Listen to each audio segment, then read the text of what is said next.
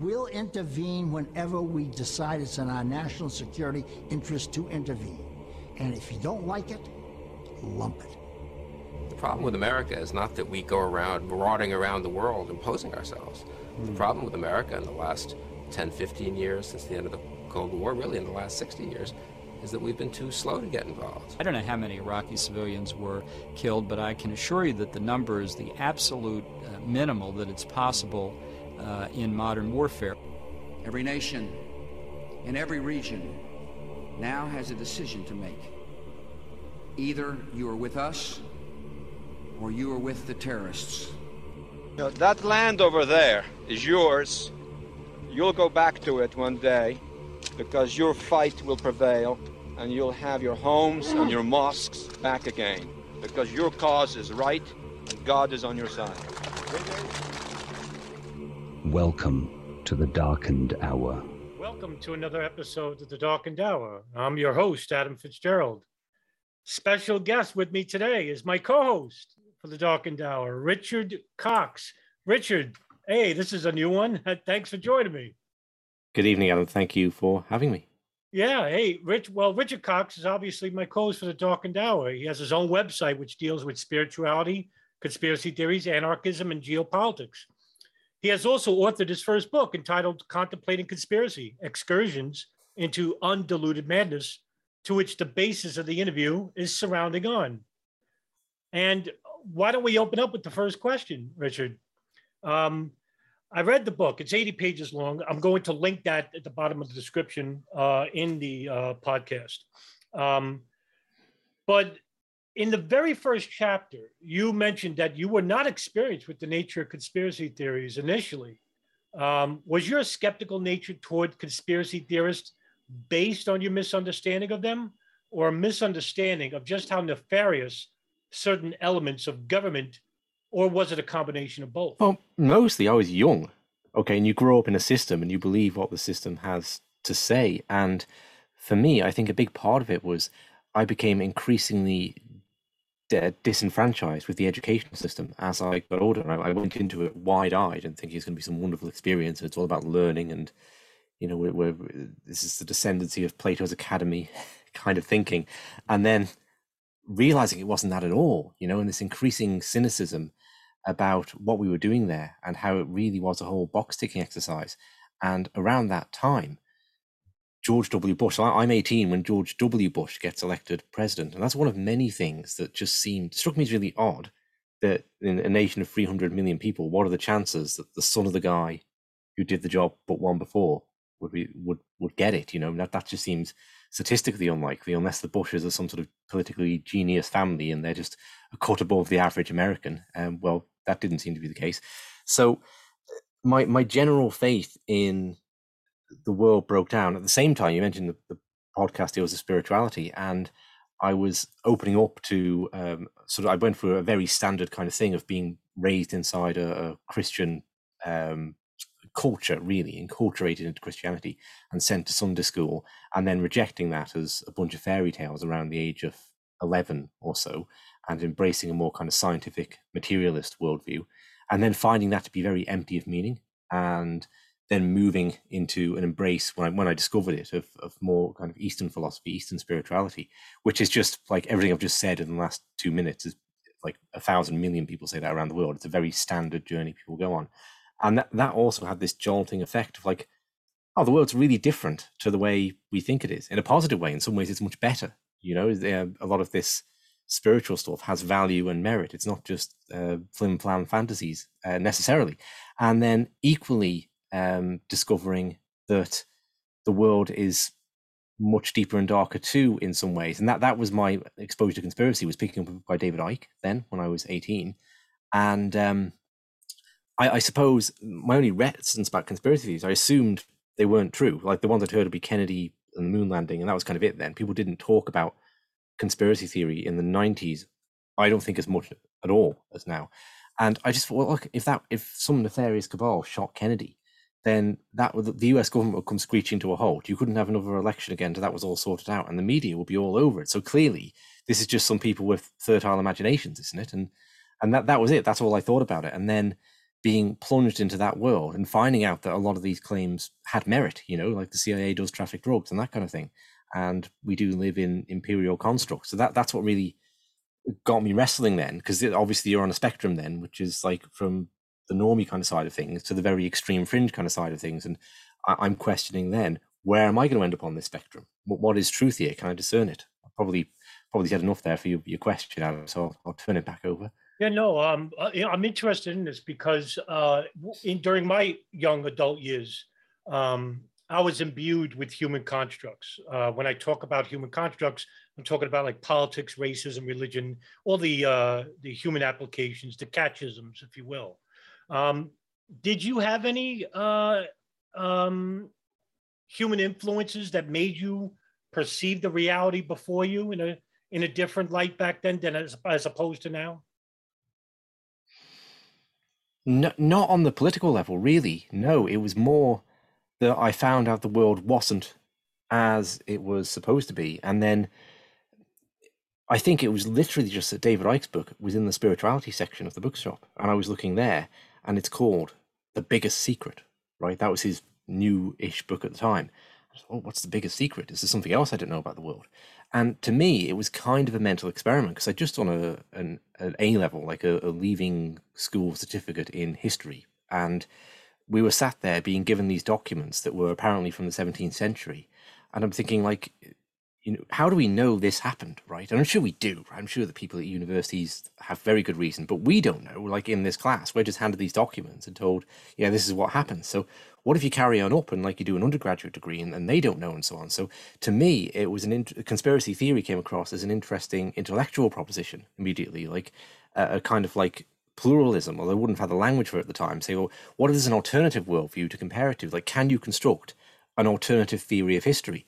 And I think I've I've always had an innate interest in iconoclastic figures that say, oh, look, we could look at this whole thing completely different, whether it's in um, whether it's in history or science or anything. The uh, like, because how can somebody construct a an ideology that's different from the mainstream and believe in that, given all the pressure that they're going to be under to conform? I think that's always interesting to me. So that that was really how it started, and then um, just finding the level of truth contained within it sort of pulled me in further. Okay, this really has to be taken seriously. You you open up the book with a quote from um, uh, Paul Feyerabend. Yeah. Uh, in which you quoted even our most basic assumptions, our most solid beliefs, and our most conclusive arguments can be changed, improved, or diffused, or shown to be irrelevant by a comparison with what at first looks like undiluted madness. Yes. Is that something that uh, resonated with you at the time, or more so now after uh, writing this book? Well, no, for, I, I actually started studying Feyerabend about 15 years ago, um, and it didn't resonate with me so much up until that point, okay? Because, like a lot of people, I would thought that the way you understand the world is you get the right idea and you just go down that one track and you don't consider flim flammy ideas off to the side, okay?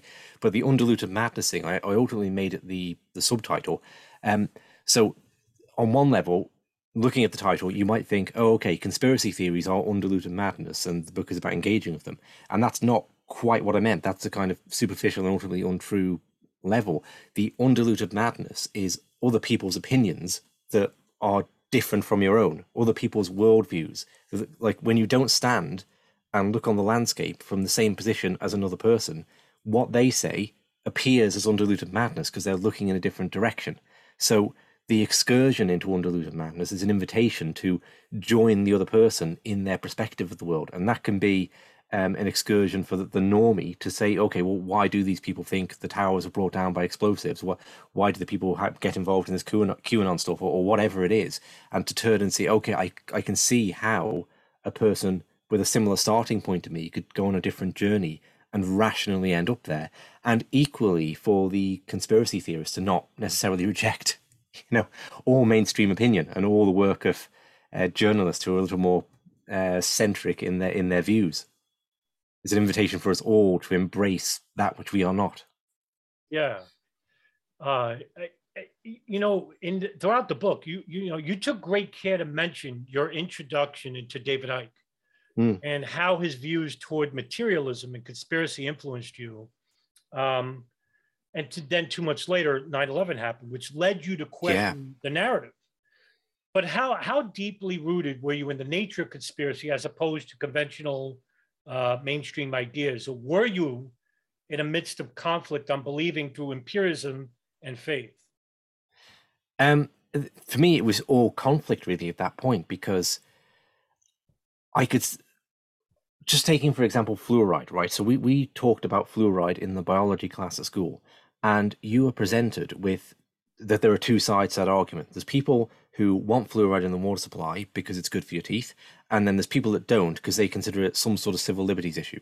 But it was never suggested, never suggested that the people that don't might actually think it's toxic beyond a certain dose. Okay, so straight away I could see there was a lie told in a lie of admission told in the educational system. Okay, and David Icke saying, "Yeah, fluoride's toxic." Now I don't know if it's toxic initially at that point. I don't really have an opinion on it, but I know I've been lied to, and I know that oh, okay, people aren't just opposed to this because of some abstract issue of civil rights. Okay, um, so for me, I just didn't know. But what, what as I stepped into it, some of the outlandish claims they seem to have merit. Okay, and this isn't this isn't 2020. This is 2001, where you can't just go on the internet and easily check these things. I wouldn't have had the resources to anyway. And for me, there was a prolonged period of floundering about, really, and not knowing um, what was crazy and what wasn't. Because David Icke's shapeshifting reptilians might be kind of on the crazy fringe, but to me, the idea that the CIA trafficked drugs is on the crazy fringe. I mean, that that was the most radical and ludicrous thing at all. But it was also one of the things that I could, at, even at that time, like verify. Okay, yeah, they do have quite a close relationship to, and that's like a totally different idea of how like the good guys and the bad guys were positioned. So for me, there was a long period of floundering. I ultimately stepped back from it for a while, and then um, looked more at philosophy. And then when I came back in, I took more of a geopolitical angle to try and get like, okay, what can be firmly established? What can we say absent speculation? And then have that as a foundation to speculate should we want to. Uh, I just want to follow up on that, if I may. You, uh, I think you mentioned previously, it uh, could uh, follow up on this, that conspiracy theories were much more abundant in the past than they are now with the advent of the internet. Would that be a true statement or? No, I think the other way around, Adam. Conspiracy theories are much more abundant now than in the past. Now. I, I would think so. It's just, I mean, look, I was a, I was a kid in the nineties, right? But I just we never encountered them, right? It just seems to be very much. I mean, 9-11 obviously massively in, increased the the talk around them, and I think the possibility to consume information through documentaries because it's a more uh, it's a it's sort of easier medium than reading big thick books sometimes. Um, but it just it seems to me that the internet has created really proliferation. So probably all sorts of worldviews are more prominent now than in the past, and there has been a certain fracturing, and people can go down uh, all sorts of different avenues and find communities to do that with. Whereas in the past, it would have been much harder to find anyone to. I mean, if you're into conspiracy, if I'd been into conspiracies in the nineties, I could probably find some random guy down the pub sometimes to chat to, but that would have been it. You know, I'd have had to have travelled hundreds of miles to a conference to, and indeed in the early days, I went to things like the Nexus conference, right, and Nexus New Times magazine from Australia, and that would be like my one conversation about conspiracy theory for months, or maybe to the next year's conference, because it's not like you can pop on the internet and talk to people. Well, I mean, so stick on the 9/11 theory because in chapter three you illuminate just how important World Trade Center Tower number seven is to conspiracy theorists in the 9/11 truth movement. And I, I do remember our first interview with David Chandler regarding mm. how he thinks the building came down by pre-planted explosives rather than the purported narrative of the natural collapses from fire. Was the conspiracy surrounding World Trade Center 7 influenced by the implication that it came down through unnatural means rather than an unbiased investigation? Yeah, it's, it's interesting. I don't actually remember people talking about that a lot in the early days of the truth movement. I, I think the build, the collapse of the building things came just a little bit later. I could be wrong about that. Like that could be just my memory, but it seemed to be it was like Richard Gage in 2006 that got that ball rolling in a more substantial way. Um, and I suppose it is a very visual thing, right? So you almost do need YouTube to really push that conspiracy out there because it is it's the sight of it. And I think in that, um, I'm not sure I'm answering your question here, but what I found interesting was meeting people for whom that video had catapulted them into a different world. It was like an initiation moment where, with the collapse of Building 7, came the collapse of their worldview. And I'd, I'd met people, I, I, gave an example of one chap in the book, I've met more than one who described that process and then having to build a new tower um, in its place. And so that was my uh, with with a whole different worldview arising out of that. I'm sure there'll be elements I'd agree with, elements I disagree with in that. Um, but it's just it's it fascinated me how watching this event and interpreting it a certain way catapults someone into an entirely different reality. It it just seems that there are two competing narratives at play here, Richard, and that is one is the account from mainstream media, which is the extension of the state, if you will, and those mm. of the more fringe elements of conspiracy theorists. My question to you is: Is there more? Is there some truth to both, or somewhere in the middle? Well, probably not the middle, right? But um, I think I mean, it's very hard to say what I, I try to stay away from saying what truth is in the book, right? Because right, right. to me, the world is a very unknown, unknowable thing, and we can we can pick up little facets of it and gain insight into one area. But then, even there, even you know, the thing you could write your great thesis on, if you look at it another way, or maybe you're completely wrong, and I'm sure you'd acknowledge, Adam, like for all your studies of 9/11, I think you'd be surprised if you know if you could lift up the veil and see it as it actually was you'd probably reckon you'd be shocked, right, by what you'd find. You'd go, "Oh, I never imagined that and and this, and it was all for this reason." You know, you'd probably be quite surprised. So I, I try and stay away from truth claims um, in the book. What I suggest is, with the world being unknowable, we therefore benefit from adopting different perspectives upon it. So it could be that a conspiratorial vision where you have this deep state architecture running even over hundreds of years, looking at it that way, it might not be true, but it might open you up to seeing things that a less conspiratorial vision doesn't. And then it could be also that stepping out of that and seeing, well, no, hang on a minute, it's also the case that events in history are very much a, a, product of randomness too, and just whoever happens to be occupying positions of political power at the time and their personalities and what the weather was doing, and and this this kind of like spectrum between an extremely ordered account of history and an extremely random account, I would say both of those forces must be at play. Um, and to be really healthy and balanced, it would be good to step between the two of them and look at various different lenses. Let me ask you a, a, a tough question. And uh, what are we better? Well, this is a hypothetical, but it's, uh, uh you know, I'll just base on your opinion is it better off knowing something or not knowing something? Well, that's very philosophical, Adam. That that is a difficult it? question. I mean, I would say we we quest to know things. Okay, now like there could be things that we know that make us uncomfortable. Like if I'd never gone down the conspiracy rabbit hole or the geopolitical rabbit hole, my life would be different, right? and arguably better in some ways. Um, but it's interesting, isn't it? Because it's not that I would I would want that, uh, and as I sit here now, I, I quest for more truth and to know more. So there seems to be some innate good in knowing and expanding knowing, even if it would be hard to justify that on paper in terms of what worldly gain did I acquire from this. You know? Right. But like it seems, seems to be a good in and of itself. Would you say? I mean, right? But, but you know, because this is a question I had from a dear friend of mine, Nicole, who I share like a, a deep common bond when I talk about uh, the nature of philosophy and geopolitics. And I asked her this question once because she's a, a, mother, and I said, "Would you rather live in a past, like in a, a shield of ignorance in your past, because we were happier younger, as opposed to getting older and knowing more things?" which are far more depressing in the reality of it, in the face of it. And to my surprise, she said that she would, you know, rather be happy and ignorant, and then changed her mind later on when I asked her that question months later and said, no, she would rather know and try to make the future a better place. And I said, now that's, you know, I, I can understand why she Mm. said that.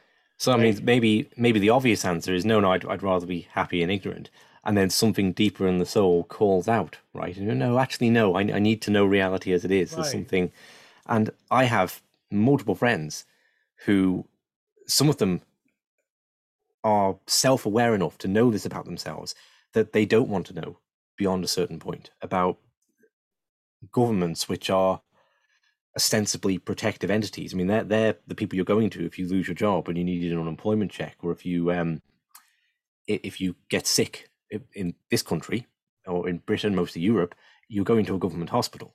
Okay, so government takes on the you know when you're a little kid and you graze your knee and go to your mum. When you grow up, you graze your knee in a worse way, you go to the state. Okay, and it's not necessarily a comforting thought to think that they're this big evil. Okay, um, and maybe okay, what they do outside the house. That's one thing. What they do in Iraq or Afghanistan or Yemen. uh, Well, okay, that's it. But you want to think that they really love you in some way if they're going to be providing your welfare and your healthcare. So I can understand that, and, and actually, uh, uh, various people that have said that to me, they've actually often had children, right? And they thought, okay, that's a that's a level of instability I don't need.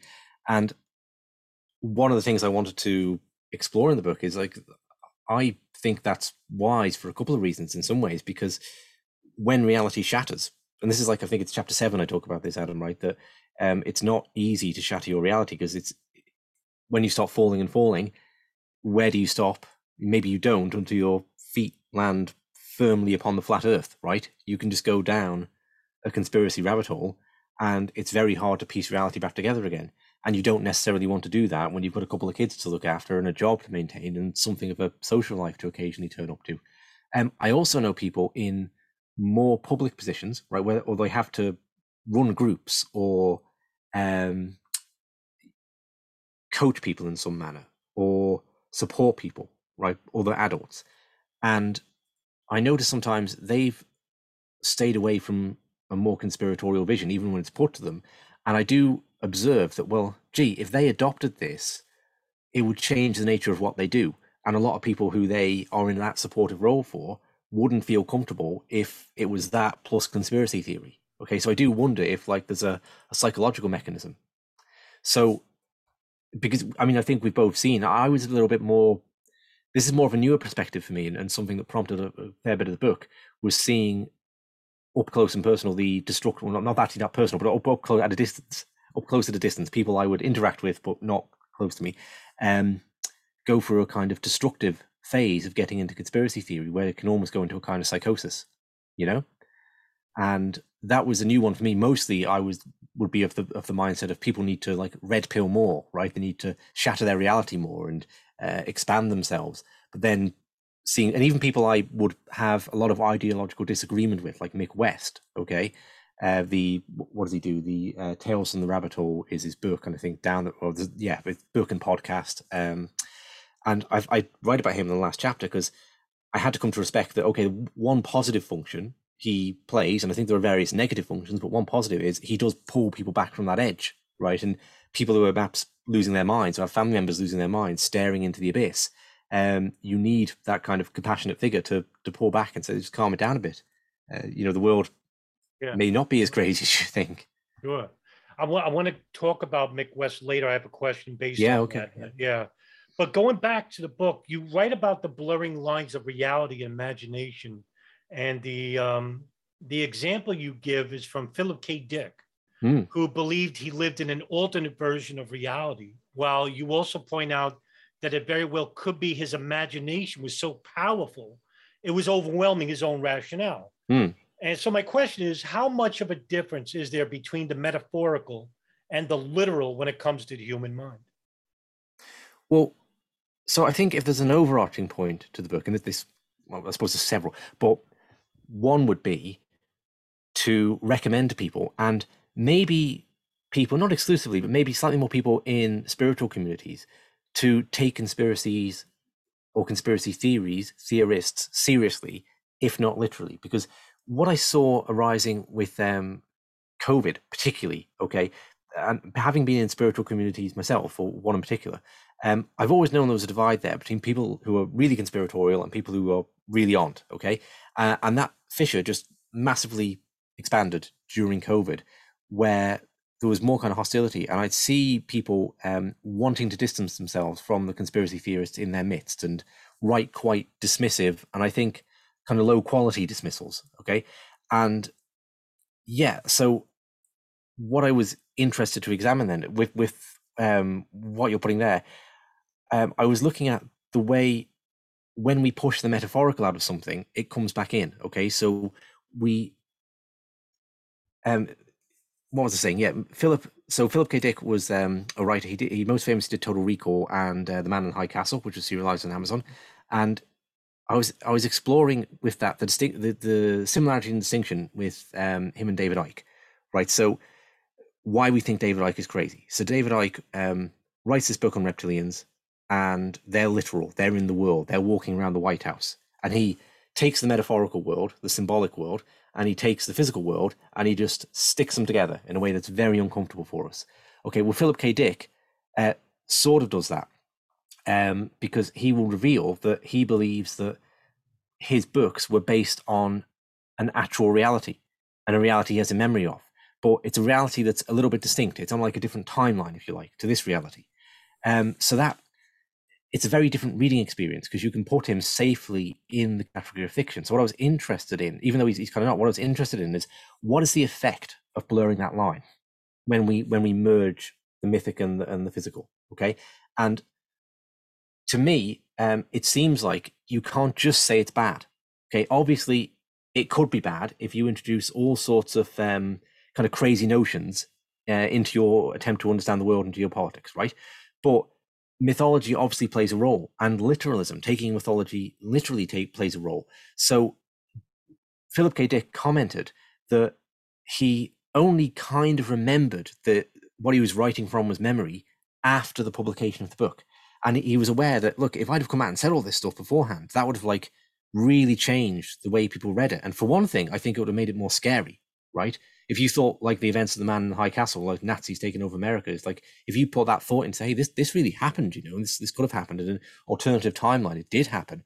It makes it a bit more ooh chilling. Um, whereas like David Icke, he does blur that line. He says, you know, the reptilians are real. They're they're they're, they're real entities, and that then you can't leave it safely in the world of fiction. The, his work affects you if you take that in and take it on any way seriously, in a way that has this more chilling effect and in that sense, I think it prompts greater action from a smaller number of people. Okay, so if you think about like, um, I was very interested in the uh, mythos of Christianity, the idea of Jesus principally being a kind of spiritual initiation myth that got taken literally.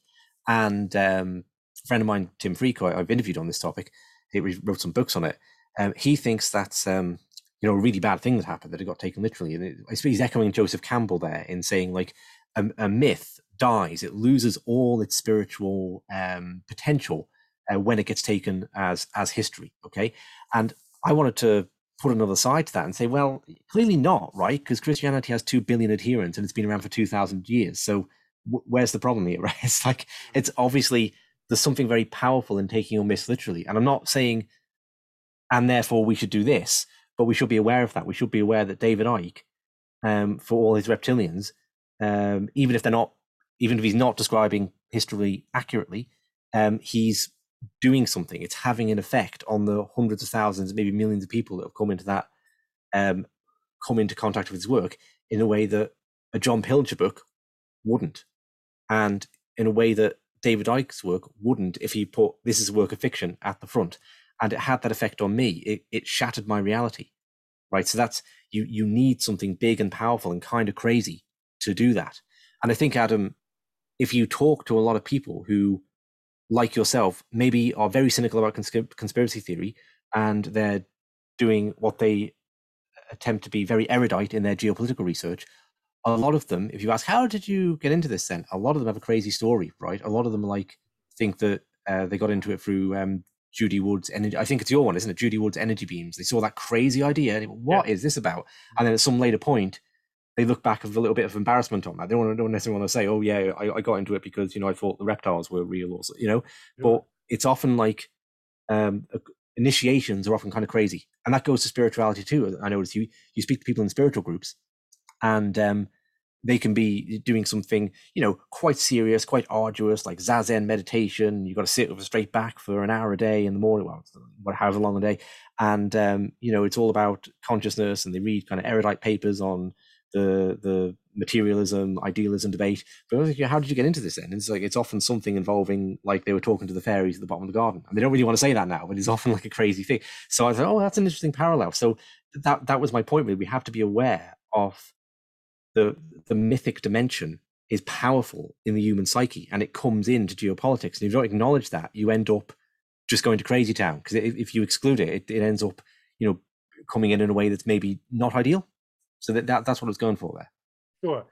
Well, you just answered my next question, by the Oh, way, uh, because I was just going to talk about the, um, because it was my interest uh, initially before 9 was monotheism specifically. And there was a point where you raised a book about how the Abrahamic faiths have lost the essence of spirituality by way of literal interpretation. And I was going to ask for your uh, a, de- a fuller explanation of it.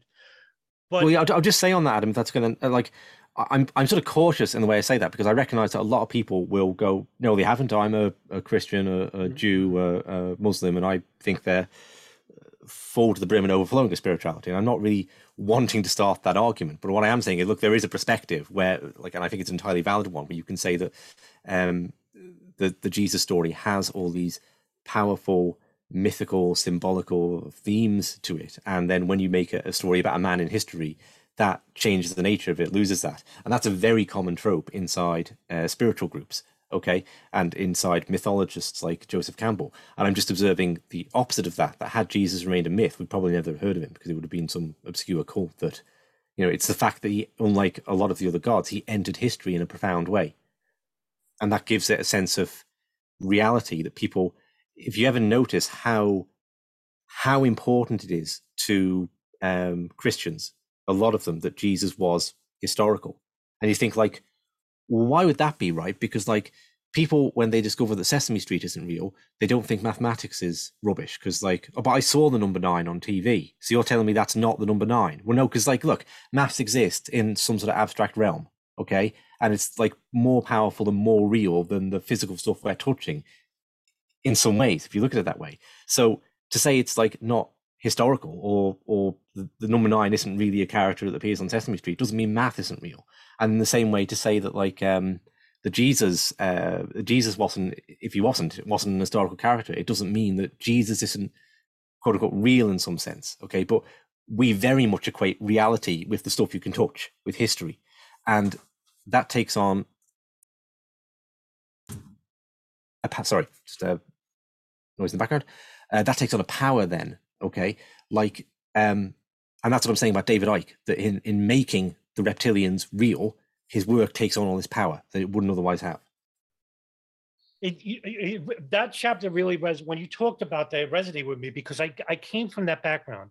And just to give you a short you know summary about where i came from in those early years in 2003 and 4 was that i was an atheist but then i, I gravitated toward the what what's there they were labeled the new age atheists like christopher hitchens and sam harris daniel dennett richard dawkins and so i became a fervent anti-theist and i became uh, very uh, abusive toward people of all faiths because I generalized them as being all the same.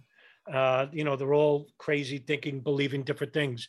And I was led down this road for like three years. And then I realized that this worldview of mine was detrimental. And I was wrong, flat out wrong, because there are different faiths and there are different beliefs. And I had to understand them. And in doing so, it was actually an atheist who was actually biblically literate who told me that you know your your your your shtick is you know getting old. Uh, you know you're abusive and it's uh, not helpful to anybody. And I respected this individual, and I was like, what what did I do wrong? So I self-reflected, and I remember getting off the internet for a year to to self-reflect and saying what made it so wrong about this worldview that I had. And I realized, and it was grudgingly realization too, that Christopher Hitchens was wrong. And I really respected him. And not only was he wrong on the uh, religious sense, in that I'm still an atheist. I, he, I don't think he's always wrong, but his generalizations and debates toward low hanging fruit, you know, mm. the people who take the Bible literally, where he would never debate a spiritualist, a real theologian. But it also led me to believe that his views on the real world, because he became a neocon after 9 11, were also wrong. So, in the end, it changed me and changed my life for the better because here I am. Now I had to really study about what I was railing against and what I believed. And so it changed me. It was like it changed everybody in the 9-11 community and skeptic community and truthers and debunkers. We all came from that fringe mentality that you outlined so perfectly in the book.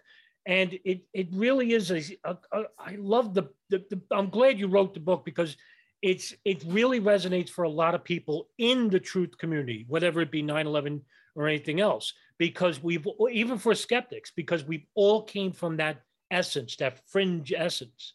You know, when I first came into 9 11, mm. I, you know, I knew who Judy Wood was. I first film I I ever saw was in Plane Site by Dave Von Kleist and Loose Change, and I believed no planes hit the Pentagon. I believed, you know, there was no plane crash Shanksville, but because of that, I then looked at the other point of view because I didn't want to make the same mistakes as I did with my previous uh, thoughts on religion. Mm. So in religion, you have this concept of an initiatory myth. Okay, mm. that's at least the, the people at the more esoteric end of the spectrum would see the more literal religion, the kind of religion that Hitchens and Dawkins criticizes as, oh yeah, they they take they are making the same mistake as the fundamentalist religious types. They they're thinking that the initiatory myth is the entirety of it. Okay, and what's interesting to me about that period, because I, I kind of hated that whole new atheist period, because I was into a kind of symbolist um, interpretation, understanding of religion. So I, my friend of mine gave me Richard Dawkins' um, book with the kind of here that will sort you out kind of thing. And I said, oh, this guy is simplifying everything, and he doesn't understand what he doesn't understand. Um, but what's interesting about that period is there were all these predictions. I remember like going back to the eighties. Uh, John Shelby Spong, the the the priest, wrote a book um, on Christianity, saying, "Look, this whole kind of very literal taking the Bible literally, Christianity, that's all going to fall away. That's not going to be around 20, 30 years from now. And it's going to be a more kind of secular Christianity based on more kind of humanitarian principles that survives. Completely wrong. Completely wrong.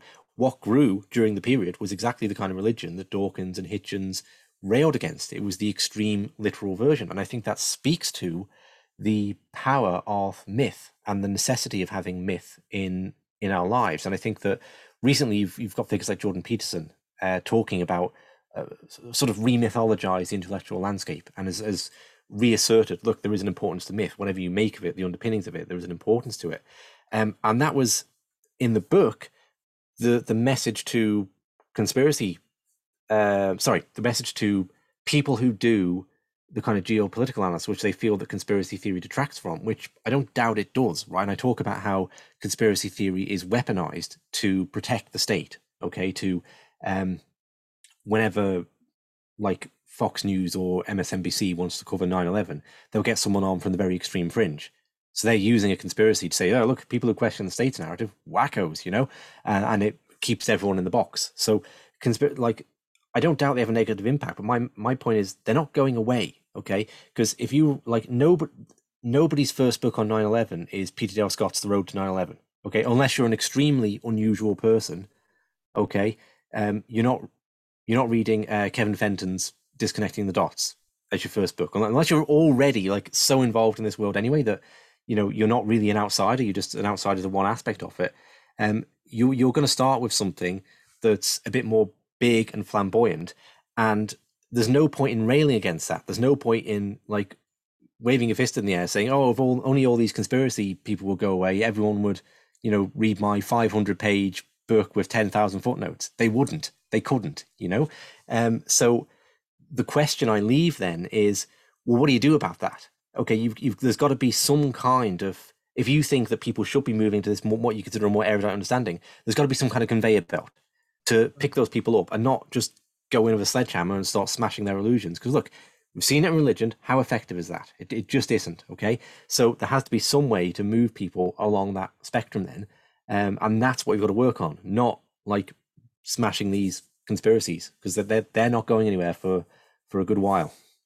Yeah, because I think people tend to gravitate toward more of the imagination and mythology than they do with the reality.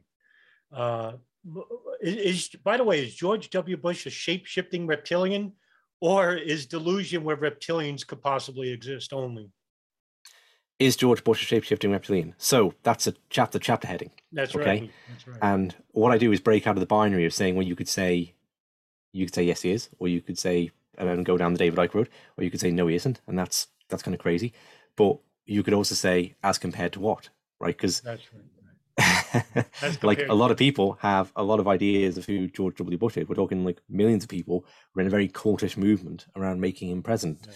president, um, and thinking he was going to do all sorts of things like look after their children and um, improve their education and um, make the economy boom and and protect Americans through going to foreign wars and and all sorts and all these things I suggest are like at least as crazy as thinking he's a shape shifting reptilian. So I'm, I'm, that's why I'm drawing out this that spectrum there. Right, right. Because isn't it? It's, it's oh, I notice this on the opposite end of the spectrum regarding this chapter is that it res- really resonated with me again because I see the same way, not with just with George Bush, but on the polar opposite end in Barack Obama. He's beloved, he's good looking. Mm. People mm. gravitated toward him. Meanwhile, he's a sociopath. He ended up killing tens of thousands of people, bombed seven Arab countries in less than six years, um, destroyed the union, the car unions in this country, uh, corporatized uh, healthcare in this country, uh, gave mm. a blank check really to the NSA and uh, helped construct the Utah data center um, allowed for a number of civil liberties to be abused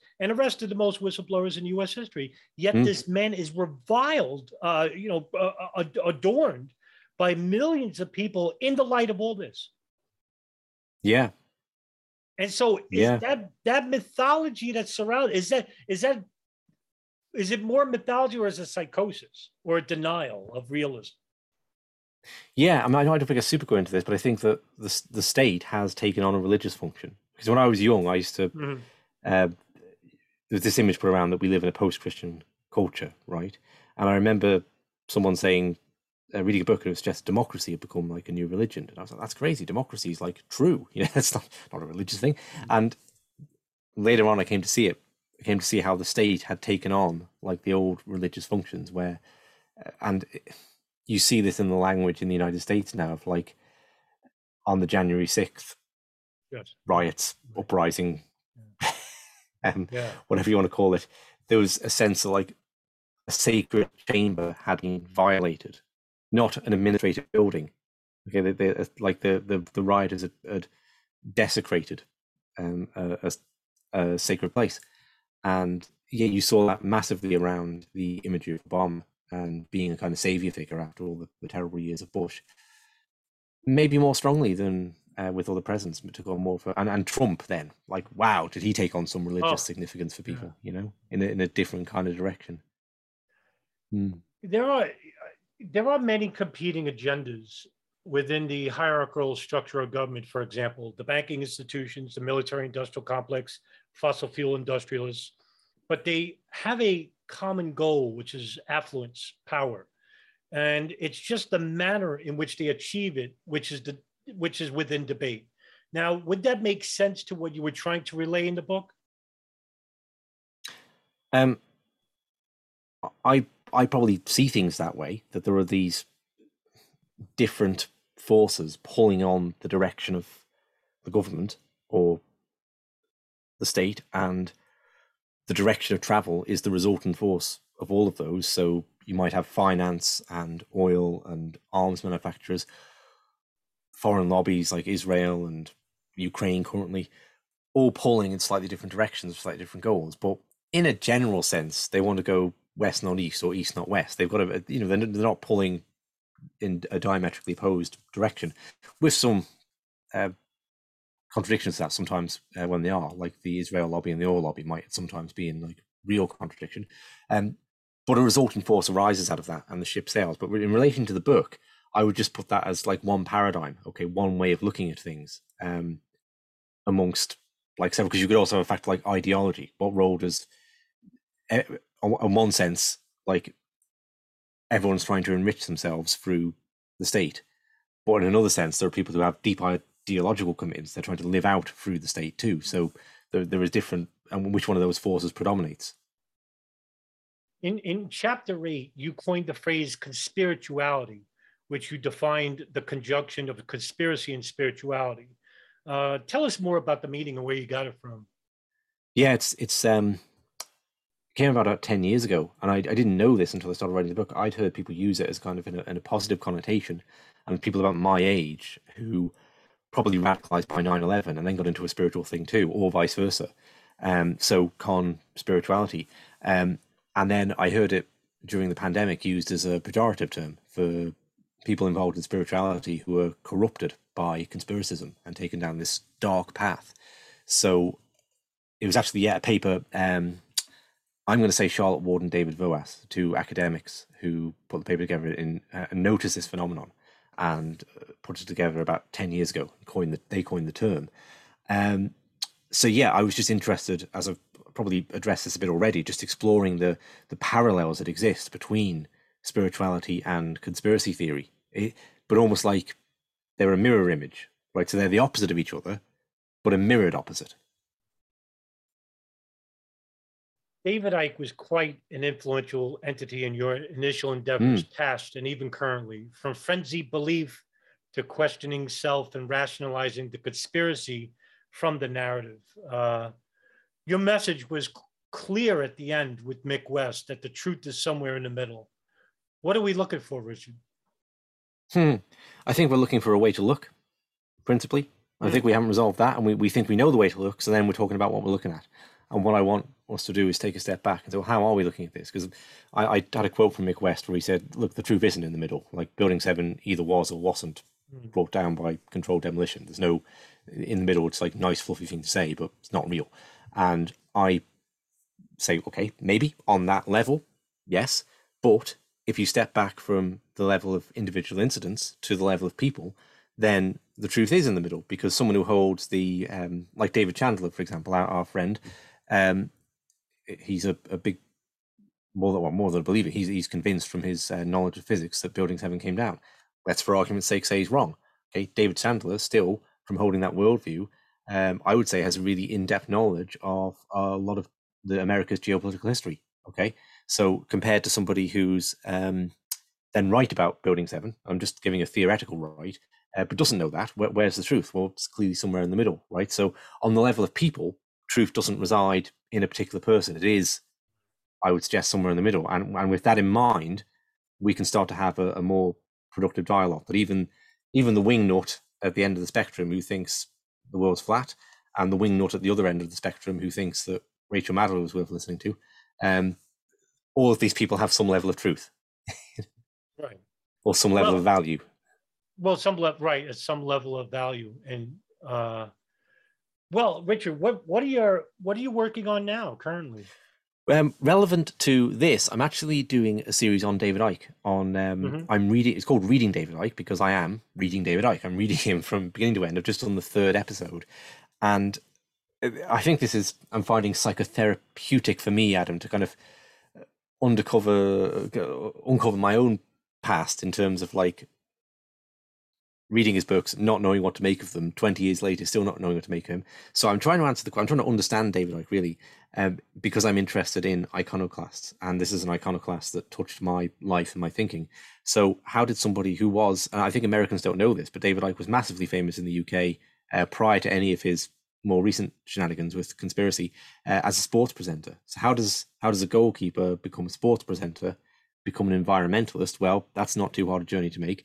But how does this guy go on TV and start talking about earthquakes and and all the rest? And he's got he's on a mission from the spirit realm to to kind of save the world. How does this messiah complex come about? Okay, and then how does this guy who's getting these spiritual messages um, about humanity and telling us all we're one consciousness and all the rest, how does he become a conspiracy theorist?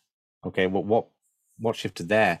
And that's the episode I've just done. And then um, I'm going on to look at how the reptiles come into interview and the more outrageous of his positions. And my hope, uh, certainly not the audience will agree, um, but if you can see the world through David Icke's eyes, you can understand maybe that he has a certain psychological uh, disposition, certain traits, certain um, traits that might be heightened like he's a really he really goes for it when he does something.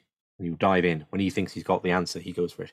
And if you understand the time he was writing was pre-internet, and if you understand uh, the kind of information that he was coming across, the, the the listener can go, "Oh yeah, yeah, I see how he got himself there." Now I wouldn't do it, but I can see how.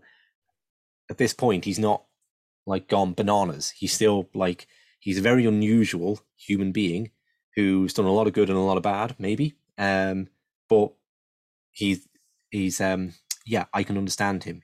he's not a complete mystery why this guy is ranting about reptilians anymore. That's my goal.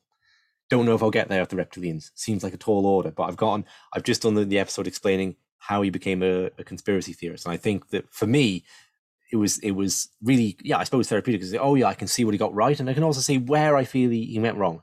So yeah, that's what I'm working on, amongst other things that's that's relevant to to this. Richard Cox, his book is Contemplating Conspiracy: Excursions into Undiluted Madness, which could be which could be found on Amazon. Thank you very much for coming on, Richard. It was a pleasure. Thank you for the interview, Adam. It's it's yeah, wonderful. Thank you.